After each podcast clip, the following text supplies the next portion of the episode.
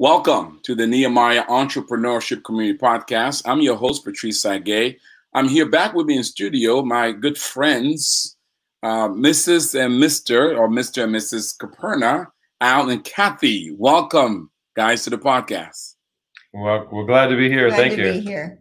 You know, guys, uh, in preparing, this is part two. We're gonna we're talking about uh, saying yes together, um, and we invited Kathy to deal with. We wanted to just check the facts to make sure Al was telling us the truth. And so far, so so far so good. We so far it seems like he was telling us the truth. Actually, uh, he was an, an exaggerating Italian. So so, but I, I want to do a little recap because as I was listening to the podcast with you guys, I, I really enjoyed it, and I and I took some notes.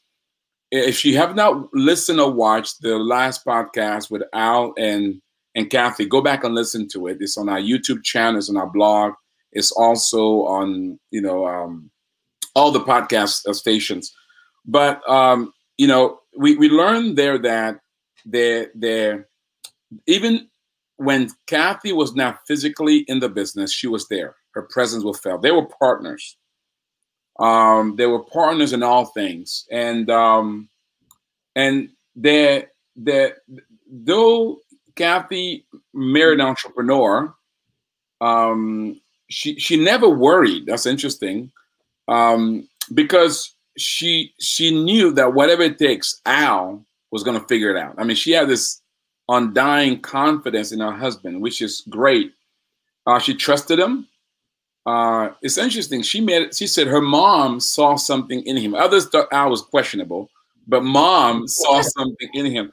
God, I guess mom was right, wasn't he? Wasn't she? Yeah, she was. And when she saw something in him, it was when he still had l- long curly hair and bib overalls during the uh, early 70s. Wow. So the mom was like, gosh, she looked to the heart and not the physique Yeah. of the man. And she saw the only mom can do that. Uh, they were great friends uh, before they were lovers. It's actually, should be told, Al stole Kathy from this other guy, but that's a whole other story. Uh, they were great friends. Um, and one other point that uh, Kathy made was that Al was a great, um, you know, he, he always cared for the family provision. But there was a one point though that Kathy was the provider, and that's interesting. You know, she financed this guy go into entrepreneurship. She kept bread on the table. wasn't a whole lot of money, but it was not to feed them. Yep. And I tell you, she got stuck in that gig. So, Al, if you ever leave her, you owe her a whole lot of money, brother, because uh, Her investments paid back well. Yeah, I was going to say, I'm, I'm paid well now, Patrice. oh man, she awesome. That was a good investment. So, I guess, I guess the I guess you also knew a good investment. You saw one, didn't you, Kathy? I did, but I was also probably looking more at the at the person.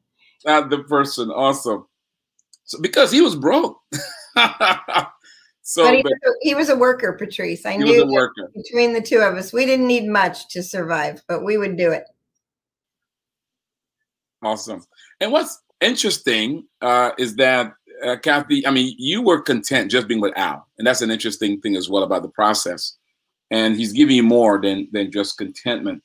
Um, they established their priorities early. That was another thing that we learned. So, so as a result, as the Lord blessed them financially, it never changed who they were, and it never took them. In, in the stuff never had them, and that's an interesting thing. Uh, that, that was interesting. Um, they complemented each other. He's a warrior, and she's a fun-loving person. So interesting enough, we were just earlier talking about how Italians like to have fun, and the British and the German are serious. But you kind of flipped it. So you are an Italian wannabe. Now I see where it came from. I am. I am. I get him to to become less serious and you know take off his shoes and run through the fl- flowers, so to speak. I love it. And then, um, you know, it's interesting. You met, you taught, and you did it this way, but you taught the children how to honor their husband. I mean, your husband or their father, even when he was not present. So it was always a we thing. And that's important for entrepreneurs, right? Entrepreneurs' wives. And you never resented him not, but you were partners, essentially. It was a divide and conquer uh, kind of uh, scenario. They incorporate the children Uh, there's some things that learned to do what they did well, some things that didn't do so well. And what I love about your your the first podcast is your transparency, your vulnerability. You kind of help us to really understand. So today I, I want to talk about transitioning the kids and the business beyond yourselves, right? Um, because those kids have transitioned, and um, you you both are now uh, empty nesters. Am I am I right? Yep. We we don't like that term, but we, we are. Yeah. Doesn't describe the experience. Because it doesn't describe, we both said when the kids were all gone, now they're 41, 39, and 36. But when they left for college and we were still very active in the community and in our church, it's only empty nest if you choose it to be. There were plenty of kids we would bring home on, for Sunday for lunch. But every now and then that we had to kick them out. You know, they didn't want to leave. so let's talk about first, let's the kids. So you have three kids. So tell us what do they do today? Where are they now? Kind of thing. I hate to make it about them, but tell them that it was my fault, right? Uh, but where are they now? Tell us about the kids. What are they doing before we talk about the journey? Well, you know, Patrice, one of the things that um, I, a verse I studied for years was train a child up in their ways. And really, what we began to think about was okay, what is what are God's plans for our children, not what are our plans? So our goal was to help our kids really come to the place where God had for them. Mm-hmm. And one of the things we realized along the way is they really did not want or have the mantle for the authority and the responsibility that we had we had created. So we didn't push them in that direction, Patrice. We mm-hmm. tried to help them to on the direction that we felt was that God's plan for their life. Mm-hmm. That's that's an important that's an important topic for for people that we say we have a big wake in our life and our kids really didn't want to be in that boat. And and we never wanted to you see businesses today that where you know the son or the daughter is running it but it really wasn't their calling by god to do it. And then there's a lot of people that suffer because of that including your own children. So our girls knew right up front that we were never pushing them in that role. And we said well we'll see who they marry if god's called them but none of our son-in-laws had that mantle or that calling. So, so question for you guys: When you realize that this business may not, it's not never too late. You never know, but that may not stay in the family because none of the kids, you know, are interested.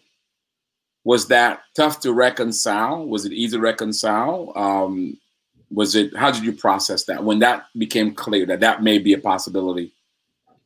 Well i mean talk about being transparent. So you know our kids when our kids if our kids see this podcast but yeah it was it was tough. Uh sure we would have loved to have had a i would have loved to have a son patrice that followed in my footsteps or a daughter that really you know wanted to be a leader and wanted to take on a responsibility like this but that's not what the lord gave us so you know, in life, um, in life, you you take what you're given and make the most out of it, right? Now yeah, this yeah, yeah. this is not a second. Um, I remember one time I was walking, praying, and I, I kind of was talking to God about something. God said, "I have a plan for their life," and God says, "I do too." and my plans are more important. And, and, your plans have to be second. That's right. So, you know, with your kids, you really need to ask God what His plans for their life are, not what your plans for their lives are. Mm. And our our kids, our girls, and our son-in-laws, we've always been very honest and open with them as they've seen how successful the business became, or several of our businesses. But God has been really gracious to Al that without a son, I probably wanted a son for him more than he even did when they were younger. But God has given him several adopted sons and um, one of them works in our business right now and he totally represents the culture of our business. So we early on knew we had to pray and ask for god to bring someone into the business that could carry on what god had started. And our kids have been all a part of that process so it wasn't like a big surprise. Um, and our one son-in-law works in the business but he never wanted to be he didn't even really want me. He loves his IT position. He didn't want what Al does. So, um, I think honesty from the early on with our girls and them not feeling the pressure was Yeah. critical. sometimes uh, kids part of the choice of not continuing it because uh, I know for my kids, for instance, my, my daughter, she says, Daddy, I kind of seen what you do, and I'm sorry, I don't want it. You know, that, that because of how we did it, it was all consuming for us, and they're like, I, I want a little more balance in my life. And and then and then obviously sometimes is is just pure gifting and their own passion, and and many times it's a combination of both, right? It's like what you know. I know that part of you train them up the way they ought to go, uh, but how much of it of it was also kind of saying, Dad, Mom, I kind of saw what you guys did, and I'm not, you know, I don't want all that. Yeah, well, like our oldest daughter, she sees the amount of um, challenges a leader has and the amount of conflict a leader has. She goes, I, I don't want that. Yeah. You know, as you know, being a leader, people don't like to recognize uh, how much conflict you have to deal with. And Yeah. I had someone say to me one time, Al, you seem to enjoy conflict. I said, no, I don't enjoy it. I just don't avoid it. there it is, and that's leadership. Right. Wow, that's leadership. and our daughter was uh, she's a tremendous second person she was when she before she had children she was al's he on the side kind of his admin that would help us with all our international travel and being the one with the boots on the ground here when we were out of the country so if you need a support person boy she's your girl but she never ever wanted the risk and she's married to the it man that works in our business Wow, that's incredible. So, where are they now? So, tell us a bit about what each of them are doing now, and then I, Prophet says, "Amen, amen." And I want to now come back to when they left the house. So, where are the kids now? What are they doing today? Well, our oldest daughter's a mother. She has two kids, and she's involved in the community with her friends. She we she unfortunately had some medical issues a number of years back, and after that, um, she chose uh, to re- not stay working. So her and her husband, her husband is a breadwinner there, and she works for me part time. She does a lot of our accounting and tax work, and uh, she manages our our uh, donor Donation. advisory fund, our donations but she's very involved in the community. We get we run into people all the time that said, "Oh, you know, your daughter did this, or your daughter was here doing that." So she's out there serving and caring for people. but we would never know it. She's so proud. She likes to be that unseen person. She also, he didn't say, but she has a almost 16 year old and a 12 year old. So her heart is turned towards home as it needs to be. raising the girls. Our middle daughter uh, is married and in North Carolina, and her and her husband started a business together, which has been very successful, and they work together.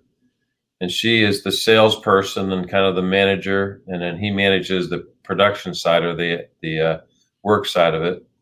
And they've done very well. They chose not to have children, which um, was a decision that they made. That you know that we obviously blessed, agreed, you know, support them in It's not our choice. but It's they they've got their own they got their own business and they've got you know four or five employees and they're enjoying that and uh, making that making that part of their life but she's done you know she also serves she's uh, up until covid she used to do um wheel meals on wheels and serve in the community and they get involved in the local business networks down there and She's a real salesman. She she has my father's spirit as far as she could sell anything.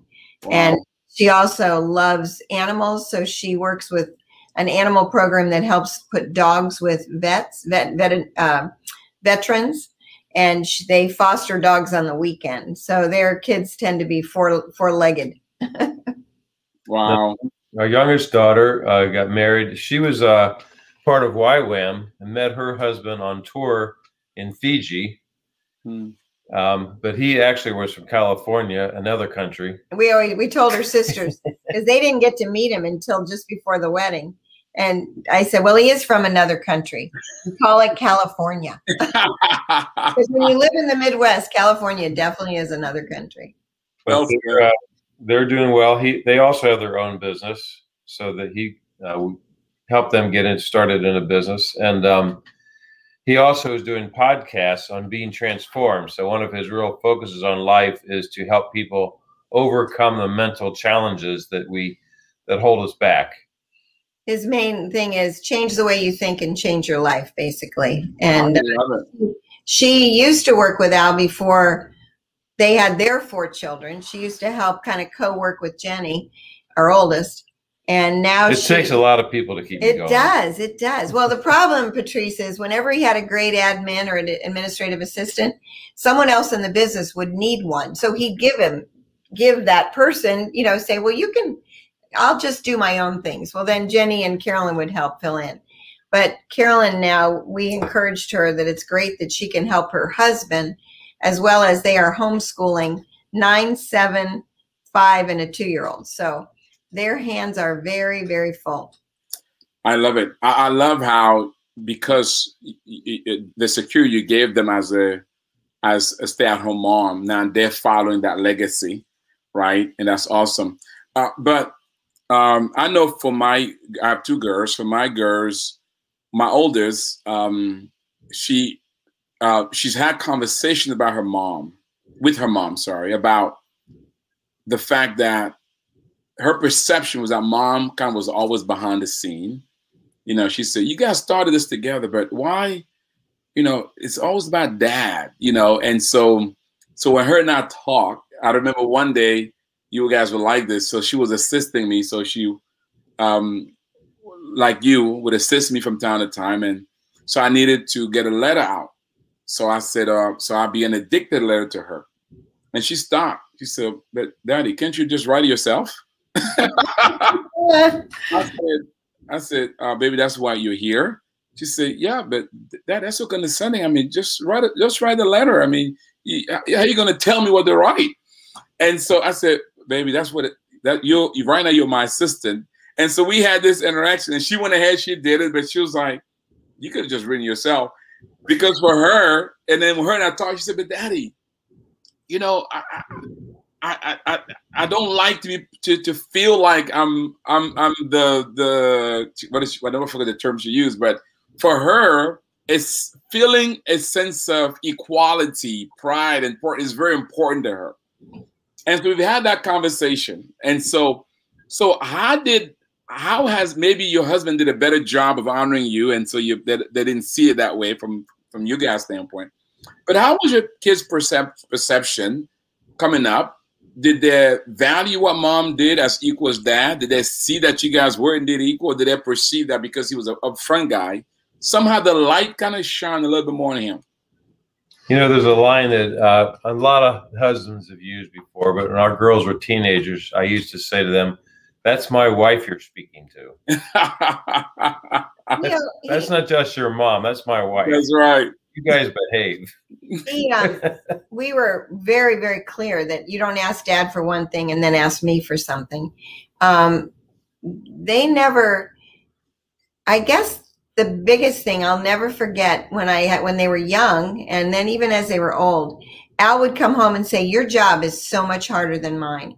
And they would hear that and they would see that the reason I could do the things for them was because of the support I had from him. Mm. And they also knew that even when we didn't have a lot of money, exercise is really important to me. I'm a different person when I exercise. And um, he always made, Al had priorities. And no matter, as an entrepreneur, he never was married to the business. He was committed to God and then our family and then came the business. And that was clear our whole married life. And it still is. Even when he gets these amazing opportunities to do, things, he puts it all through that filter. So that's how I was. It was easy to say yes, and it was easy to stay married to this man um, in the midst of him building all these things. But I always felt valued. I, I, I mean, I and to this day, um, he honors me in front of them uh, we always said it, we have to be very careful because no one can take you down to your knees like your spouse, either way. That's right. So watch your words in front of your kids. So let's talk about the kids leaving home. So first it was college, and typically, so talk about the experience of the first one. Did they did they go for college or did they stay local? The first one. The oldest one stayed local. She's okay. university in her university in our town. But that she lived, She lived in the dorm, and we treated it like she was two hours away. Ah, let's talk about that. How difficult was that first transition? That oldest, first one leaving home for college. Uh, you know, we we we say a line about uh, young women that leave the home.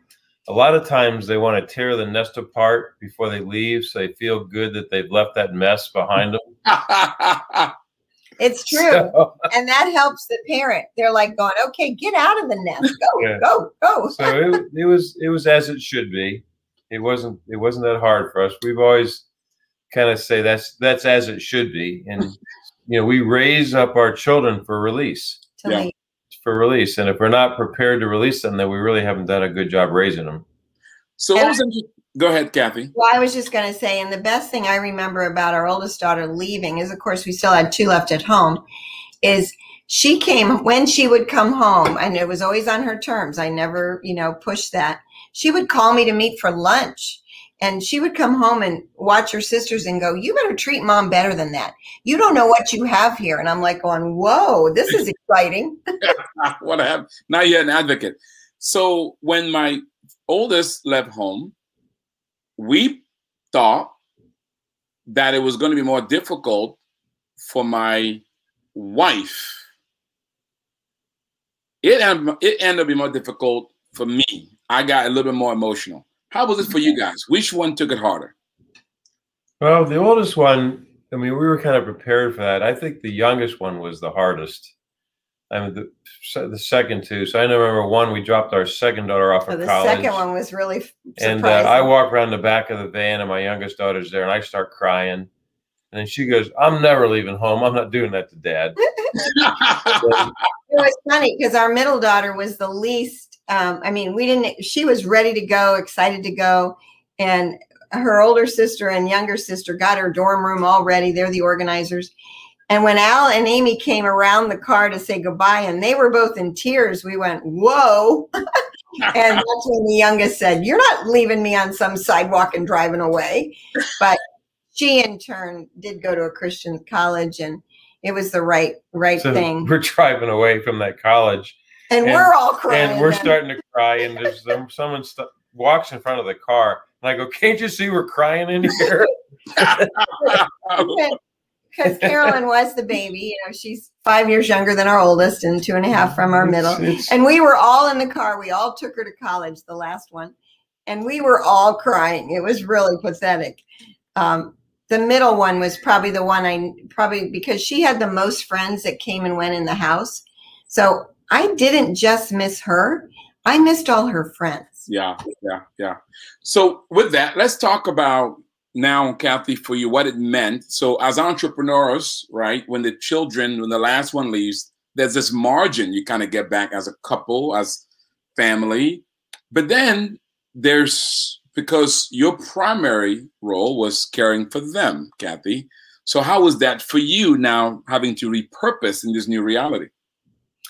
Um, I was very careful. I was concerned because I was involved in the school. I was involved in, you know, supporting Al, but we were so entrenched in their activities as well. And he always made it to all their activities, worked his travel around that. But um, I think I was intentional to not just jump into things, but I did wonder, I go, what am I? I'm a retired stay at home mom for crying out loud. But um, it's amazing. I would pray a lot that God would show me what I was supposed to get involved with. And I didn't realize what was ahead of us in terms of international travel. So mm-hmm. had I, I did end up volunteering um, more. I was working with, as a special needs teacher in my past, I worked with uh, horse therapy and children with autism. Uh, but then we started traveling, and I was available to go with him because I hadn't gotten involved in too many things that I would have had to say no to. I love it. And, and uh, Al, how was that for you? You having to, you know, less adjustment for you, but now having to also adjust to recognizing what it meant for your wife. Uh, I try. We try to be sensitive. I try to always find out. Again, uh, as a husband, my job is to make sure that she completes all that Christ had for her. Also, and one of the things that I enjoyed was she liked going with me when we traveled or spoke because you know, we traveled for a couple decades, Patrice, not maybe as much as you, but a lot.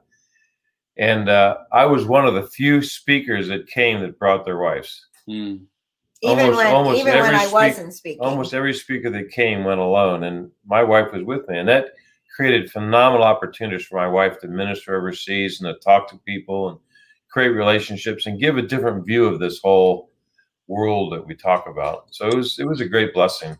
It also caused other people we as we walked with some different people in different business and ministries uh, situations they started going oh i guess i could ask my wife to come Wow. Now- i will say some wives don't want to be involved in all that they like their life and they like their husband doing his thing And that's not wrong either. it's not wrong at all but for us i loved he's always been good at keeping me in tune with what's going on even though i wasn't working in the business Well, she'd end up now speaking at a lot of these places we went. They'd, they'd start to plan the agendas around her, and she'd actually have a slot to speak at. Wow. That was not my desire, Patricia. That's why when you say these are going to be heard by a lot of people, I said I'm out.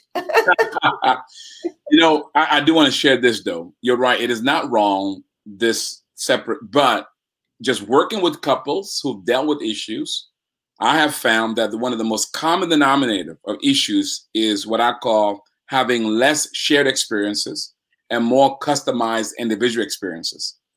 So I would say as a best practice, this is a best practice. Uh, you know, because you often don't find couples cheating on on on on the other when they're together. it's That's probably very true. That is a little difficult, you know. You are, because so I think that as a best practice, um, having more, obviously, as much as suits the the the gifting, the personality, and the circumstance, more shared experience. I, I think, unfortunately, I found many couples, particularly in our Western American culture, really have have all these custom individual experiences, which Yeah. d- does harm to the marriage. So I would say what you got to do was a best practice. Let's now talk about them transitioning from college to actually being independent adults. Because that's another interesting transition, married, career, and so forth. So let's start with the oldest. How was that transition like? Because that was the first make that leap. Well, you know, um, I'm going to talk about marriage for just a second. When our oldest daughter actually found the man she was going to work with or marry, Yeah. um, we was praying about it, and I really felt like the Lord telling me that this is the man you've prayed for all his life.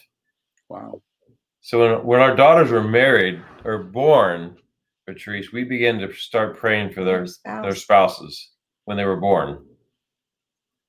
So how, that's how important we felt that was. So when our oldest daughter met her now husband, I really felt like God said, "This is the guy you prayed for all his life. You didn't know him, you hadn't even met him yet, but this is where your prayers were going."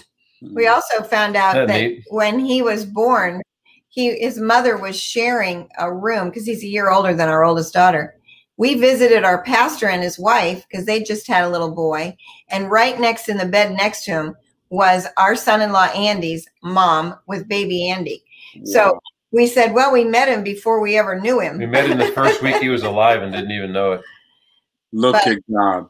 So that has been a real assurance to us. I want to back up on one of the things you were talking about, our shared things. Something Al and I have shared with our girls in, in their married life, as well as something we've been very intentional about. It's good for couples to find things not just in work, but in play that they can enjoy together. And that takes effort sometimes. I mean, I probably, I love going for a walk, maybe more than maybe Al might, but we do that together. Or we find things fortunately we like to do a lot of things together but that's something couples it needs intentionality to find like even our oldest daughter he loves to golf so she used to ride along in the golf cart she didn't want to golf but finding things you can do together Oh, that's critical. That's critically important. So, marriages. So let's actually, because of my time, let's deal with each aspect down to marriages. So, as they transition in married life, you guys have been praying for them. So, for you guys, it was um, an easy transition. Right. yeah Question: I hate to ask this, but let me kind of ask this. So, um, how uh, you guys were praying for it, what, but what was the biggest challenge in in that transition as they're all being married off?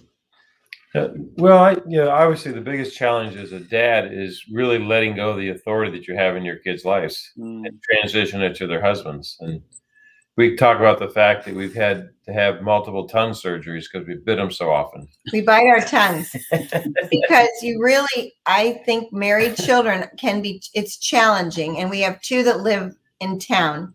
And as Al shared earlier, we make a big wake. Fortunately, their names are different than ours, which is mm-hmm. actually a good thing.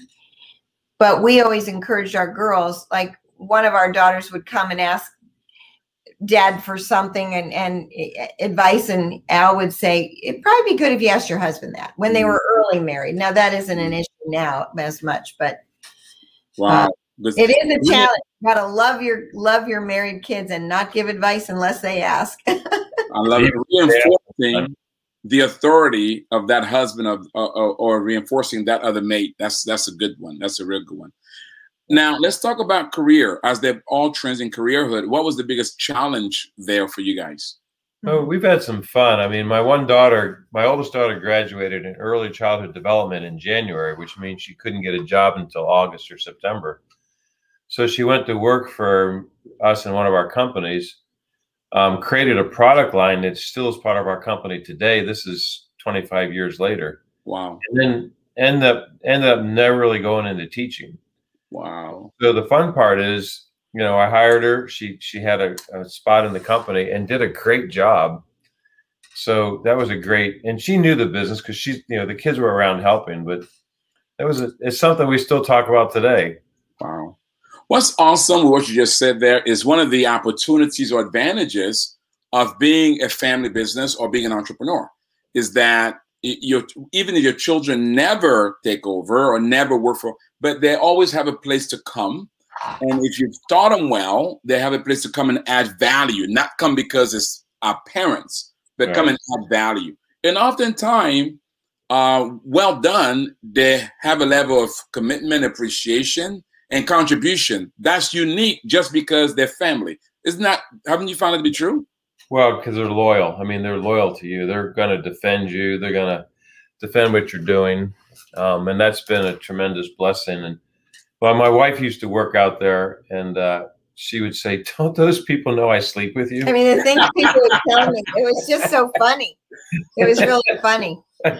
Of course, I I love it. used to punch the clock, and that used to drive our investors nuts. You know, I go, no, I'm going to get paid what this position.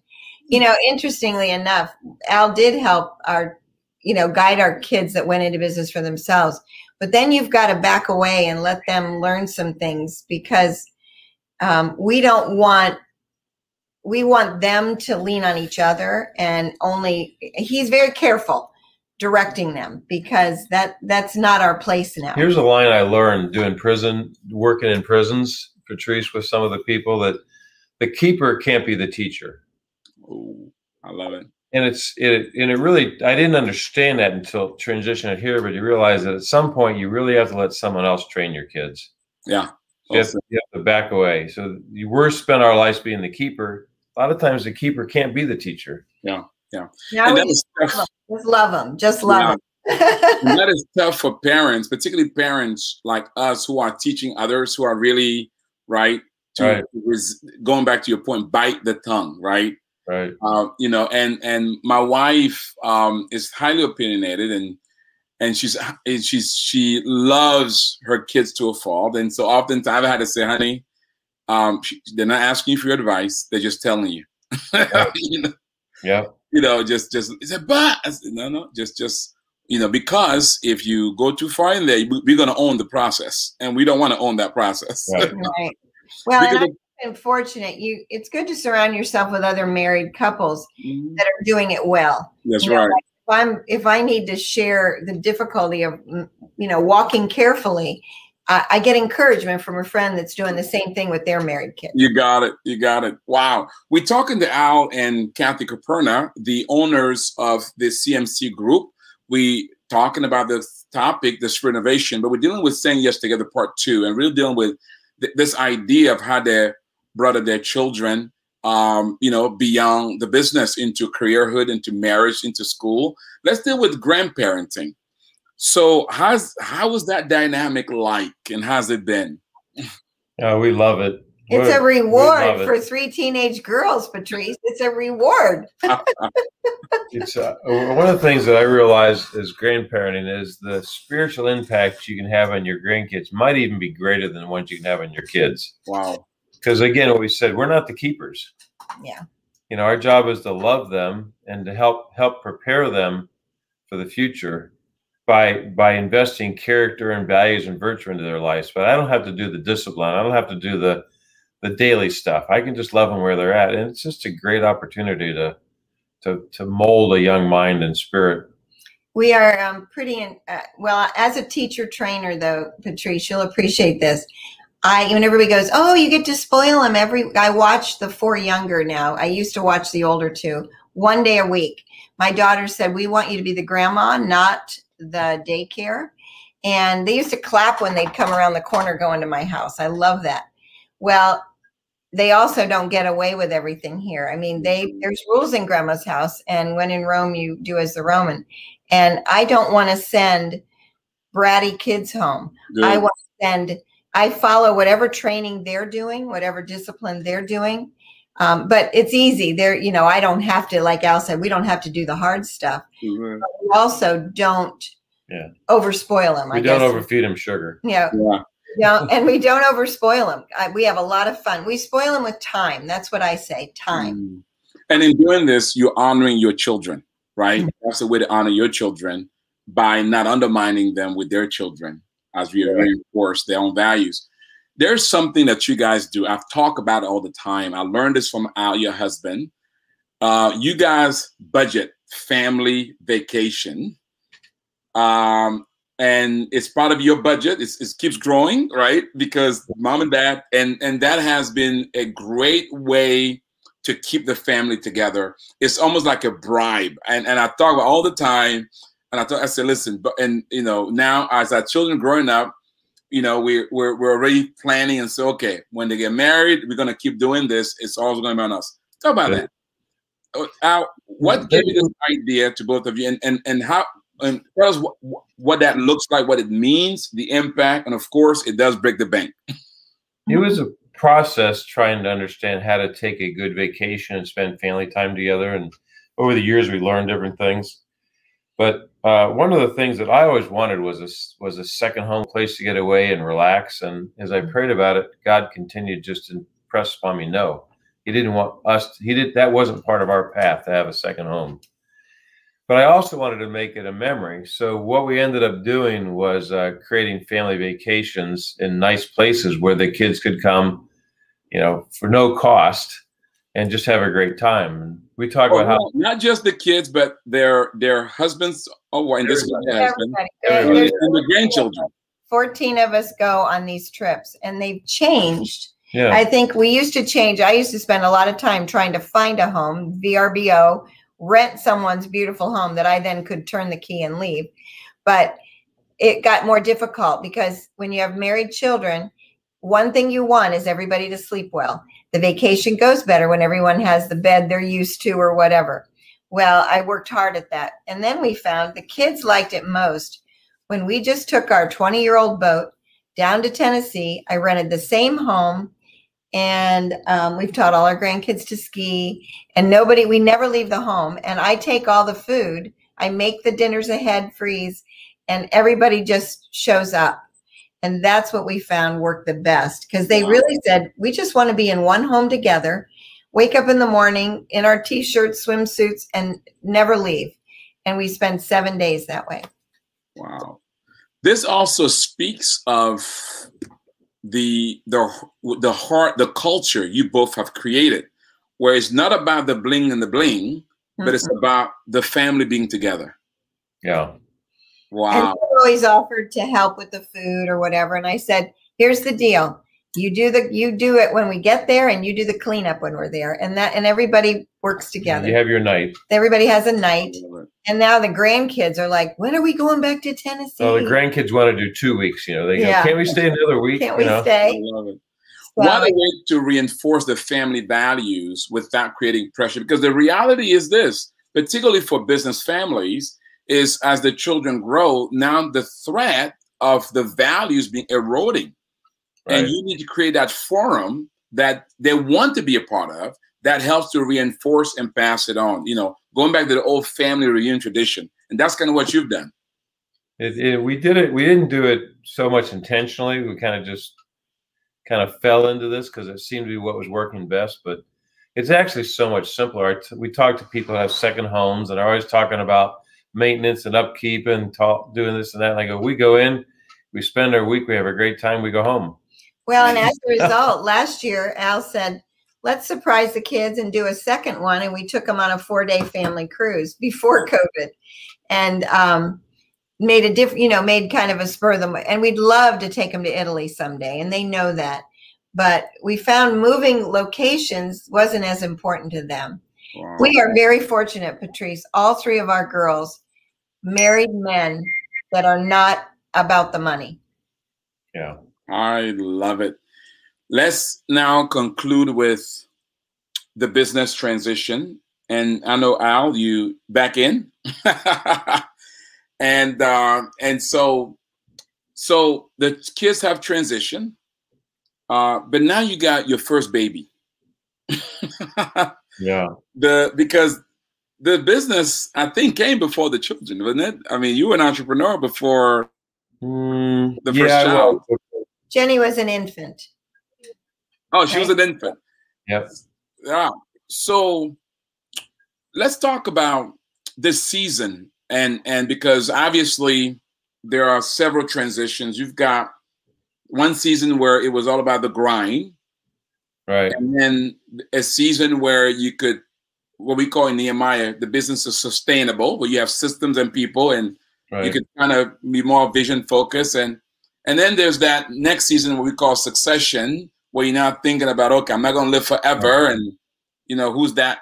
So let's first deal with the season of sustainability, where systems and people and the business all grown up, and and right. it didn't require you. So I know you guys are, are there, past there already. How was that season like uh, when you got there, and and what impact was that have on you, Kathy? Where he could leave that the business was an adult when it when that happened you know, God, again, God took us through that. Back in 1995, uh, we began to try to transition. I made a goal to spend 50% of my time outside the business.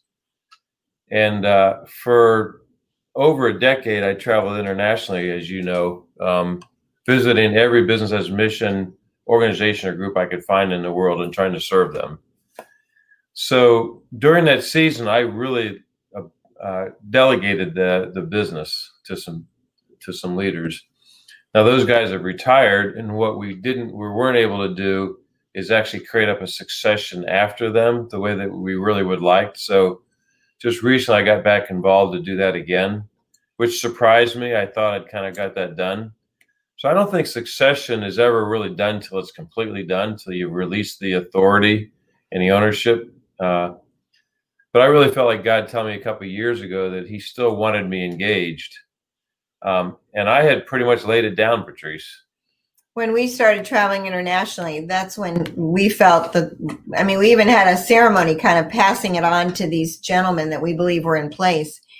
But after about a decade, they actually asked Al to come back. That they had a lot. I mean, the business was growing, and they wanted him back in. So, so it's not like they hurt the business. It's just things kept growing, but they realized that they still needed Al. Is that kind of? Well, the um, yeah, yeah, and and the culture. We needed to really focus on the culture again.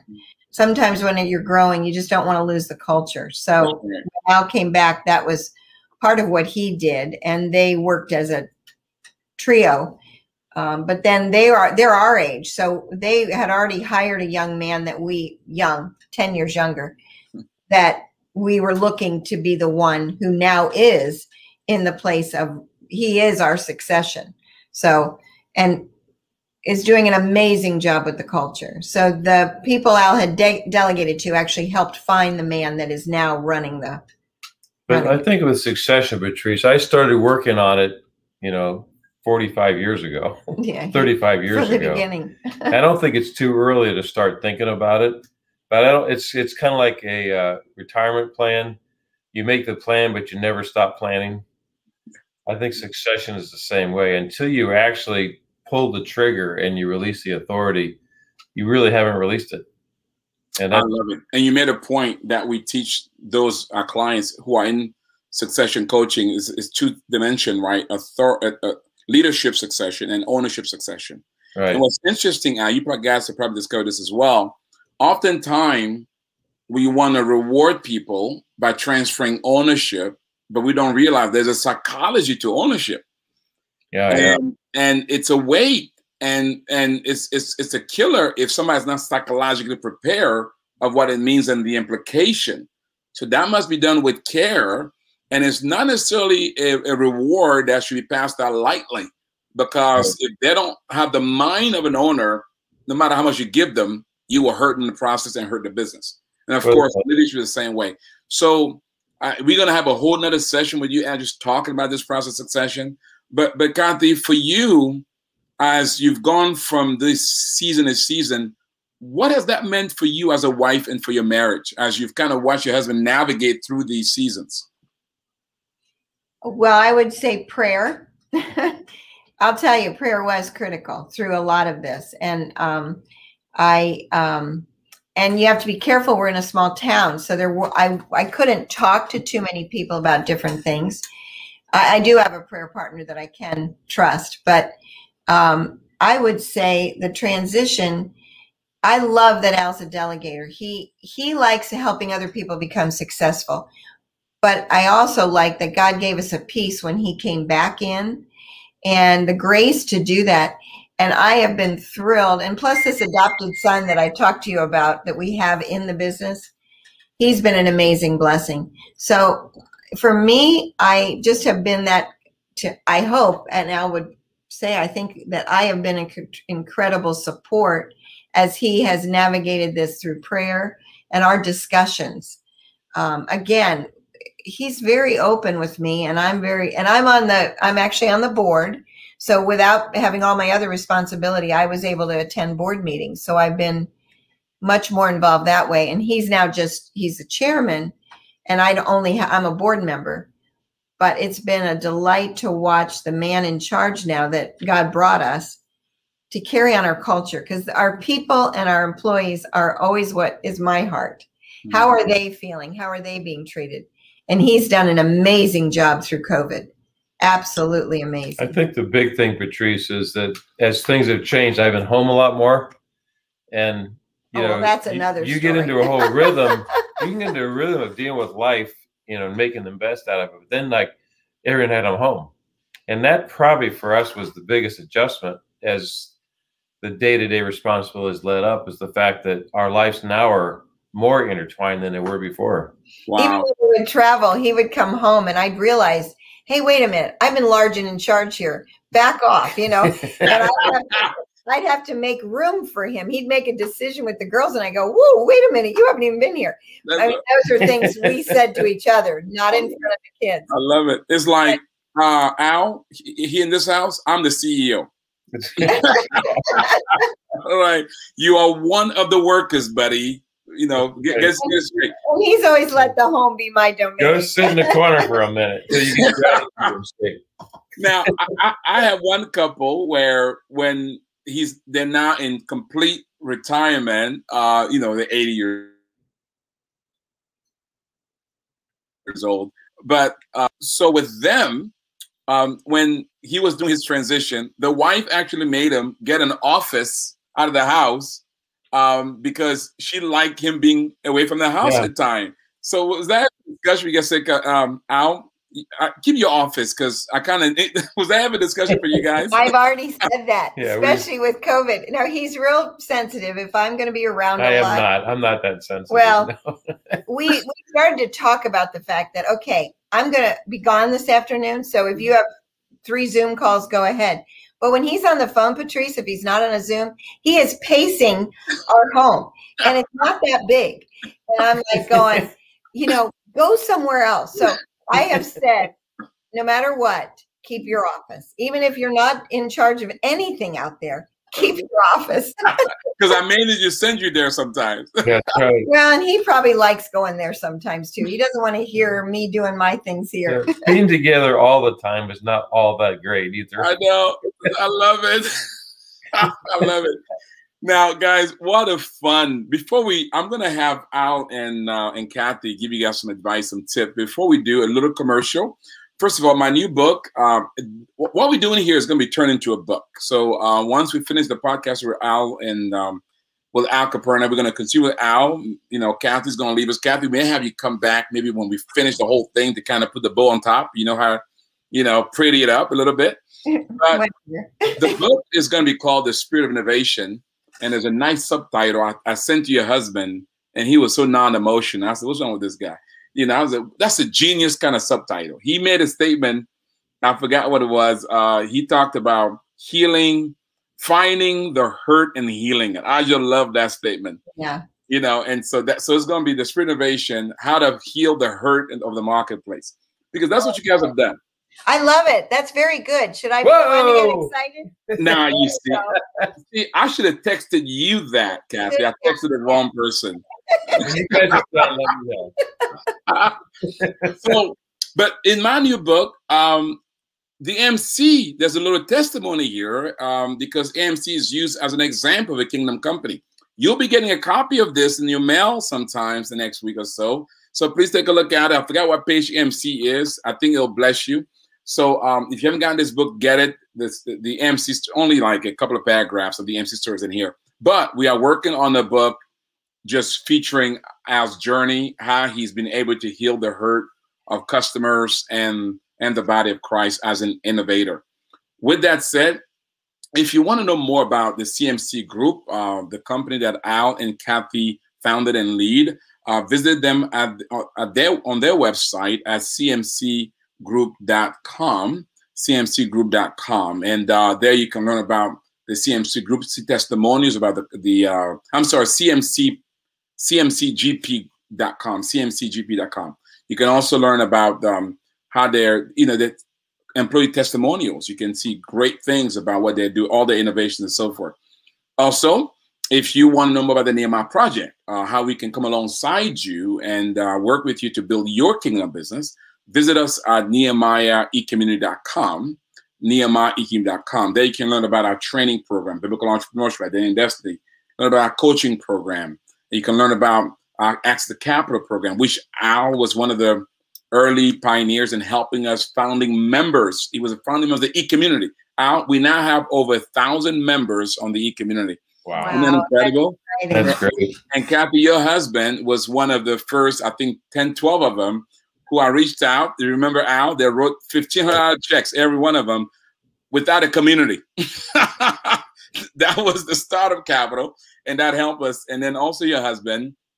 If you remember Al, uh, now our fund is two hundred thousand dollars. Your husband gave us the ten thousand dollars seed that helped that to us start that fund. We're giving over a million plus dollar. Uh, I'm sorry, two million plus dollars away, two point two million dollars.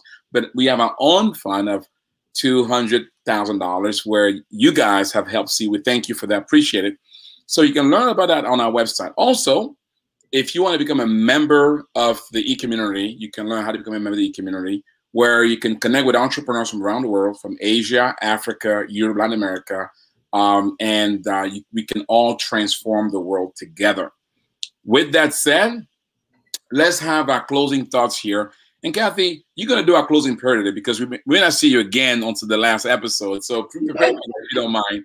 But, but before Kathy prays for you, um, let me start with you, Al. So one of the things that's interesting about this, your journey, is just how you how you not only parented the business, but how you parented your children. Um, you know, and and how you grew in the process, and how you allowed the Lord to do it, and how you got out of the way, how as how these strong will, how you were sensitive to the Spirit of God in the process as an entrepreneur. So, what advice would you give our men who are watching and listening, and they have to lead their family in these trying times? Some have lost businesses, some have um, have lost jobs.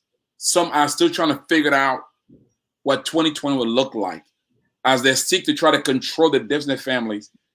What about could you give them as they try to captain and the ship in unstable waters with wife and children? Well, thank you for asking. I think as you say that, the thing that comes to my mind, Patrice, is how important it is for your family to know that you love and support them and that they're important in your life. And as we've talked today about our kids, uh, I've been thinking, of, I was thinking about that, that I always saw my kids as valuable and who they are and, and valuable and who they were in God's eyes. And I thought, I felt my responsibility was to treat them like I felt my father in heaven was going to treat them. So, you know, we're not perfect. We didn't always do it right. We didn't maybe always do it well, but our heart was to honor them, care for them, and help them to be who God created them to be, not who maybe we wanted them to be or what was our vision for them. And I wanted to help them be confident in who they were as a person, to be comfortable in their own skin. So I think that as a dad, if if you can help your kids to be, get comfortable in their own skin and let you know let them know that you love them and you'll stand with them no matter what, everything else I think will will kind of work itself out. Well said. Thank you so much for that. Kathy, you have just modeled what the scripture Proverbs 31 talks about the virtuous woman. Um, you know, from career to home to partner to mother, wife, and uh, an owner. And I know it hasn't been always easy. There are women watching and listening, and they've had to navigate those things in their lives. And now, with the uncertainty that's in the air, what advice would you give them as they seek to, whether it's the grandparenting or whether it's transitioning to college, whatever it is, what advice would you give them? And then as you finish your advice, could you please uh, pray for our listeners as they seek to uh, live out what you've uh, instructed them to do today? Well, thank you, Patrice. Um, I think we're all in process. So thank you for saying I'm I, I have virtues of the Proverbs 31 woman, but it's a it's a day by day thing of staying before the Lord in prayer, how to support your man, uh, that your children grow up seeing your marriage. I always say the best thing you do for your children is have a good marriage. They're watching, they're listening. And even as a grandparent, we honor each other, we respect each other. And we always respected our children and weren't too shy to repent when we failed in front of them, with them, and then pray. So prayer to me is critical. And um, just showing one another the love, having grace for one another. Let's face it, we all have our, we let our guard down when we're home. And people say, oh, your kids are well behaved. And you like to say, well, you ought to see them at home. It's because that's how we all are, you know, but let's love and have grace for one another, especially in these times where we're um, navigating things that have never been navigated before. So these young young women and older women that are watching their husbands deal with change. What are your three P's? Oh, be patient, be peaceful, and be prayerful. And really support your man at this time, especially because men and women need to feel they have value. And if they've lost a job or they don't know what their future holds, it's hard to keep your eyes on believing God is providing and for you, but you certainly can be an encouragement and love your man. So, wow. Kathy is going to be boring without you. No, it'll be great. It'll be great. You won't have me interrupting him. Pray for us, please. Father, we do thank you, Lord. We thank you for the work that you planned before the beginning of time for each one of us, everyone on this podcast has a purpose that was destiny from you, Lord. I just pray for this time we're living in that has never, it's historic. But God, I pray for everyone listening. I pray for ourselves. I pray for Patrice and his incredible ministry, his training, that your word will come forth, your truth will remain, and that we will hold on to what is unshakable in these trying times in our world in our country because you are unchanging, God. So, Lord Jesus, I pray that peace and patience grace and love over all of us as we day by day seek to follow the King. In Jesus' name. Amen. Amen. Kathy, thank you so much. Al, Yes. thank you. God bless both of you. Guys, Yes. thank you. Have a great Right. Your delight, Pete Patrice. Thank you.